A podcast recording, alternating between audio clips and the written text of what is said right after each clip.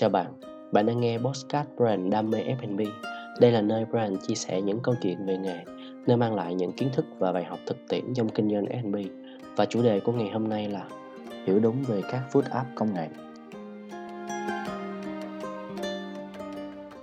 Chào các bạn, à, hôm nay Brand muốn chia sẻ đến các bạn về một chủ đề rất là cần thiết cho những bạn nào mà đang kinh doanh F&B.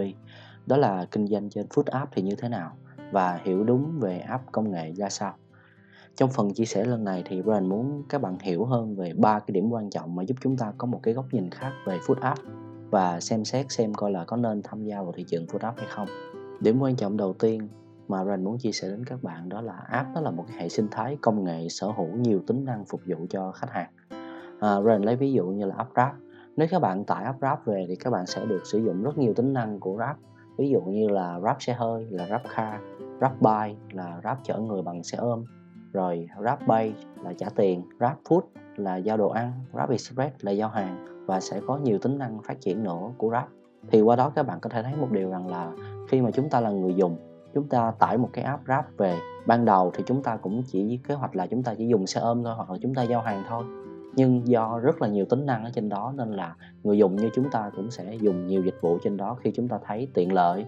và khi chúng ta thấy có nhiều khuyến mại thì qua đó các bạn sẽ thấy rằng là cái hệ sinh thái của Grab và hệ sinh thái của những cái app công nghệ thì nó rất là khổng lồ.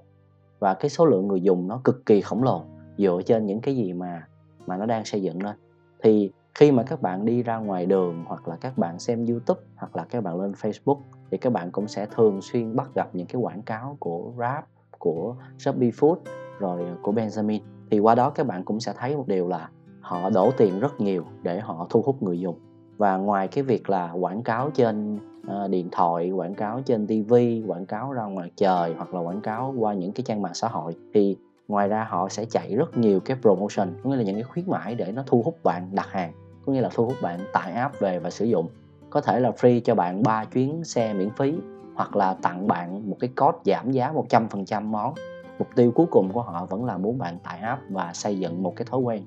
dùng app. Thì qua đó các bạn thấy một điều là gì? Đó là cái hệ thống hệ sinh thái của app nó rất là rộng lớn và cái lượng khách hàng của nó rất là khổng lồ vì vậy nên cái việc mà chúng ta kinh doanh ở trên app nếu mà chúng ta biết cách khai thác thì chắc chắn rằng là doanh thu của chúng ta có thể tăng gấp 3, gấp 4 lần so với cái doanh thu mà các bạn đang kinh doanh ở quán. Cái điểm quan trọng thứ hai mà Brian muốn chia sẻ đến các bạn để cho các bạn hiểu đó, đó là để mà vận hành được một cái app và phát triển được một cái app thì bản thân app nó sẽ phải cân bằng được ba nhóm. Nhóm thứ nhất đó là khách hàng, nhóm thứ hai đó là tài xế và nhóm thứ ba đó là nhà hàng. Thì để có thể cân bằng cả ba cái nhóm này, thì mỗi cái nhóm này nó đều sẽ phải có những cái chiến lược phát triển khác nhau. Rồi lấy ví dụ như là đối với nhóm khách hàng, thì họ sẽ tăng cái nhận diện bằng cái quảng cáo và đưa ra những cái ưu đãi như là code giảm giá, mã giảm giá khi mà tải app về để mà thu hút khách hàng tải app và sử dụng dịch vụ. Nhưng để cho cái nhóm khách hàng này có thể sử dụng thường xuyên và trở thành một cái thói quen luôn, thì nó sẽ đòi hỏi rất là nhiều cái yêu cầu. Ví dụ như là là tiện lợi rồi nhiều khuyến mãi và ờ, khi mà bút thì sẽ có tài xế liền hoặc là lúc nào cũng có thể gọi là tận dụng sử dụng cái dịch vụ của của app. À, cái chính sách thứ hai là app nó sẽ phải phát triển đó chính là chính sách cho tài xế. Và ở một số cái thị trường mới á, khi mà app nó mở rộng như là Shopee Food hoặc là Grab thì họ sẽ cạnh tranh bằng cái chính sách tài xế rất là nhiều. Nghĩa là ông nào ôm được cái số lượng tài xế nhiều thì ông đó có thể thành công tại vì nó ảnh hưởng tới gì các bạn? Nó ảnh hưởng tới cái việc nổ đơn. Có nghĩa là khi mà cái, khi mà khách hàng người ta đặt một cái đơn hàng nào đó của một cái quán nào đó, nhưng tìm hoài không có tài xế, thì đây là một cái rủi ro. Cái rủi ro cho cái việc mà khách hàng người ta gặp bực bội, than phiền về những cái dịch vụ của app, thì lúc đó họ có thể từ bỏ. Cái chính sách thứ ba mà họ phải xây dựng đó chính sách dành cho nhà hàng. Đó là những cái chiết khấu. Họ đề nghị những cái chương trình khuyến mãi cho chúng ta để chúng ta tham gia, chúng ta tăng doanh thu thì các bạn cứ tưởng tượng đi nếu chúng ta lên app mà chúng ta không có doanh thu có nghĩa là chúng ta để cái gian hàng trên app thôi chúng ta hoạt động không có doanh thu thì giống như là chúng ta như là một cái cửa hàng chết vậy đó. Thì có nghĩa rằng là bạn thả ở đó bạn xem thằng app giống như là một cái công cụ giao hàng đúng nghĩa. Nghĩa là khi nào mà khách hàng có nhu cầu đặt đơn thì nó sẽ phát triển còn không thì thôi.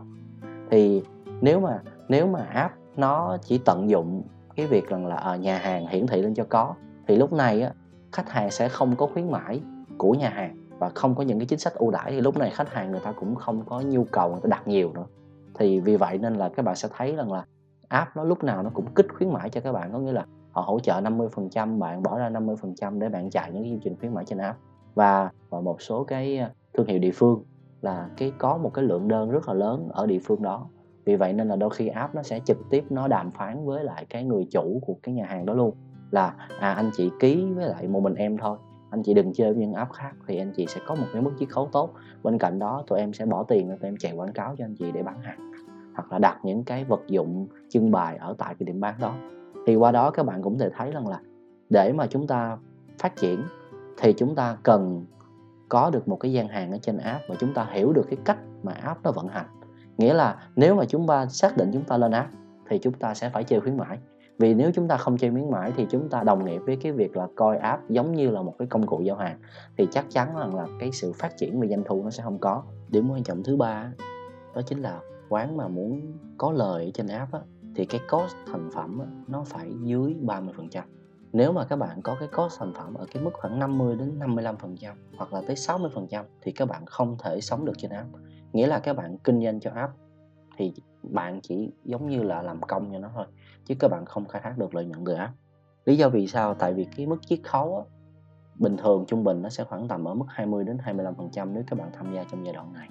Và bên cạnh đó nếu các bạn muốn tồn tại trên app thì các bạn cần phải bơm thêm những cái khuyến mãi chia khuyến mãi với với lại uh, app. Ví dụ như là một cái code giảm giá 15 ngàn bạn chịu 7 ngàn rưỡi bên app chịu 7 ngàn rưỡi. Thì thông thường á, sau khi trừ hết toàn bộ những cái chiết khấu và những cái khuyến mãi thì đa phần là các bạn sẽ phải chịu một cái mức chiết khấu cuối cùng ở mức khoảng tầm 40% và có những cái code nó lên tới 50% thì nếu mà cái cost sản phẩm của các bạn mà nó đang ở mức 50% thì các bạn không thể sống được trên đó. Nghĩa là khi đó cái lợi nhuận của các bạn thu về nó chỉ khoảng 5% thôi và cái lợi nhuận ở đây là rồi nói là lợi nhuận gộp có nghĩa là chưa có bao gồm những cái khoản chi phí như là nhân công điện nước mặt bằng. Nó chỉ mới trừ đi cái cost hàng bán thôi. À, hoặc là các bạn phải là những cái gian hàng đề đầu. Có nghĩa là những cái gian hàng mà các bạn nổi tiếng đề đầu bạn tham gia app thì khi đó các bạn đang nhận được một cái mức chiết khấu thấp ví dụ như khoảng ở mức 10% 13% hoặc là 7% thì khi đó mình mới có cái cơ hội để mình thành công ở trên app. Thì khi đó các bạn có thể có một cái mức uh, gọi là cost thành phẩm cao tí xíu ví dụ như 40 hoặc 45 thì lúc đó mình mới có thể gọi là kinh doanh và đem được lợi nhuận từ app về mình. Thì đây nó sẽ là một cái bài toán khó vì vậy nên là các bạn hãy rà soát lại cái hoạt động cũng như là cái menu của mình cũng như là tính kỹ cái cost thành phẩm trước khi mà các bạn lên app. Thì có một cái điểm mà Ren muốn chia sẻ với các bạn thêm đó là khi các bạn bán hàng ở trên app không có nghĩa là các bạn sẽ bán hết được, bán hết cái menu của mình ở quán như thế nào thì bê trên app như vậy. Các bạn có thể tập trung những cái món nào mà các bạn cảm thấy rằng là có, nó thấp thì các bạn có thể đẩy lên app. Hoặc là các bạn có thể tạo ra những cái món mới mà cost thấp để các bạn đẩy lên app. Thì khi đó các bạn vẫn có thể khai thác được lợi nhuận từ app và các bạn tập trung bán những cái sản phẩm mà mình muốn bán thôi. Còn những cái sản phẩm ví dụ như có cost cao thì tùy bạn bạn vẫn có thể bán được trên app. Nhưng bạn xác định là đó là những cái sản phẩm mà giống như dẫn khách vào gian hàng thôi chứ nó sẽ không phải là cái sản phẩm nó mang lại lợi nhuận cho bạn. Thì các bạn có thể uh, quy định là một ngày các bạn bán 30 phần hoặc 40 phần các bạn có thể tắt cái món đó trên app và các bạn có thể bán những cái món kia. Thì đây là những cái gợi ý của brand để mà các bạn có thể xem xét lại cái menu của mình cũng như là xem xem coi lần là cái sản phẩm của mình đang kinh doanh ở quán mình có thể bán hàng ở trên app được hay không. Và bên cạnh đó, những cái bạn nào mà ở tỉnh, ở những cái khu vực thành phố mà app nó chưa về, thì các bạn cũng nên có một cái, gọi là, sự sẵn sàng để khi mà app họ bước vào thị trường của các bạn thì các bạn có thể trở thành những cái quán đề đầu và cố gắng làm sao để điêu được cái mức chiết khấu tốt. Nhưng mà theo ờ, brand được biết thì hầu hết các app bây giờ về tỉnh thì họ cũng sẽ giữ cái mức chiết khấu khoảng tầm là 20% hoặc là 25% rất hiếm quán có thể điêu được cái chiết khấu khoảng tầm 15% à, trừ khi mà các bạn đi cửa sau. Nhưng mà đi cửa sau thì cũng không có dễ. À, tránh tình trạng gọi là giống như là có những người người ta chia sẻ người ta kêu là người ta sẽ đăng ký cái mức chiết khấu khoảng 15% hoặc 10% trả cho người ta một số tiền mà các bạn chuyển khoản trước hoặc đặt cọc trước là khả năng các bạn mất tiền rất là cao. Tại vì cái đối tượng đó nó cũng sẽ là cái đối tượng lừa đảo. Nha thì à, đây là những cái mà Ren muốn chia sẻ với các bạn. Nếu các bạn xác định là các bạn bán hàng trên app và Brian cũng khuyên các bạn luôn rằng là các bạn rà soát lại menu. Và nếu mà các bạn cảm thấy được rằng cái menu của mình nó phù hợp, có những cái sản phẩm ngon mà cost thì thấp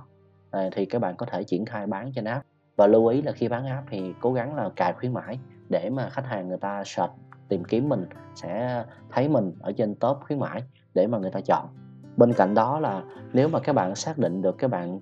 đi con đường mà chuyên bán app thôi, có nghĩa tập trung chuyên bán app thôi, thì các bạn cần phải tinh gọn cái hệ thống mình lại tinh gọn về hệ thống nhân sự, tinh gọn về những cái quy trình để mà các bạn có thể ra món một cách nhanh nhất để mà đảm bảo bán được cái số lượng lớn, thì khi đó là mình sẽ có thể phát triển được app.